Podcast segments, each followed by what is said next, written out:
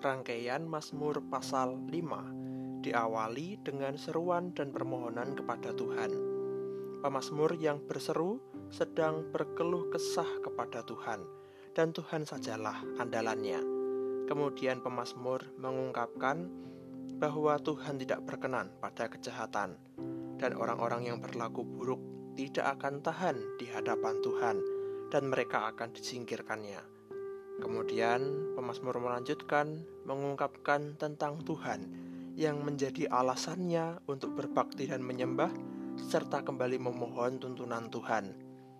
Mazmur 5 ayat 8 sampai 9. Tetapi aku berkat kasih setiamu yang besar aku akan masuk ke dalam rumahmu sujud menyembahmu ke arah baitmu yang kudus dengan takut akan engkau Tuhan Tuntunlah aku dalam keadilanmu karena seteruku, ratakanlah jalanmu di depanku.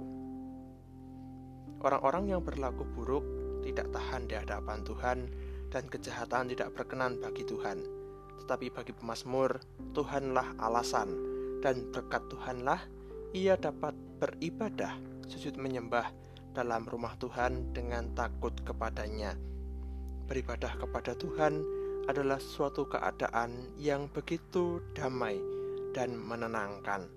Itu adalah keadaan yang terbaik ketika pemazmur dapat beribadah dan menyembah kepada Tuhan. Pemazmur memohon agar Tuhan menuntunnya dalam keadilan karena ia sedang dalam kejaran lawan-lawannya. Ia memohon Tuhan menuntun dengan meratakan jalan tuntunannya di depan. Bagi kita, ungkapan pemazmur menunjukkan penghayatan bahwa Tuhanlah alasan bahwa kita dapat berbakti kepadanya.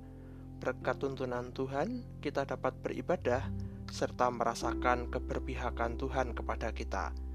Keyakinan ini akan mengatasi keraguan-raguan ketika orang-orang sedang mengalami kesulitan dan kesukaran.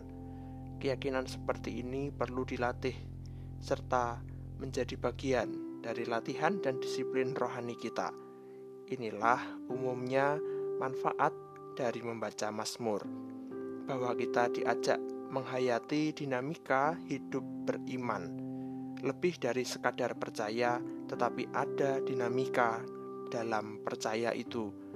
Dinamika percaya itu ialah Tuhanlah yang menjadi alasan kita dapat beribadah dan berbakti kepadanya.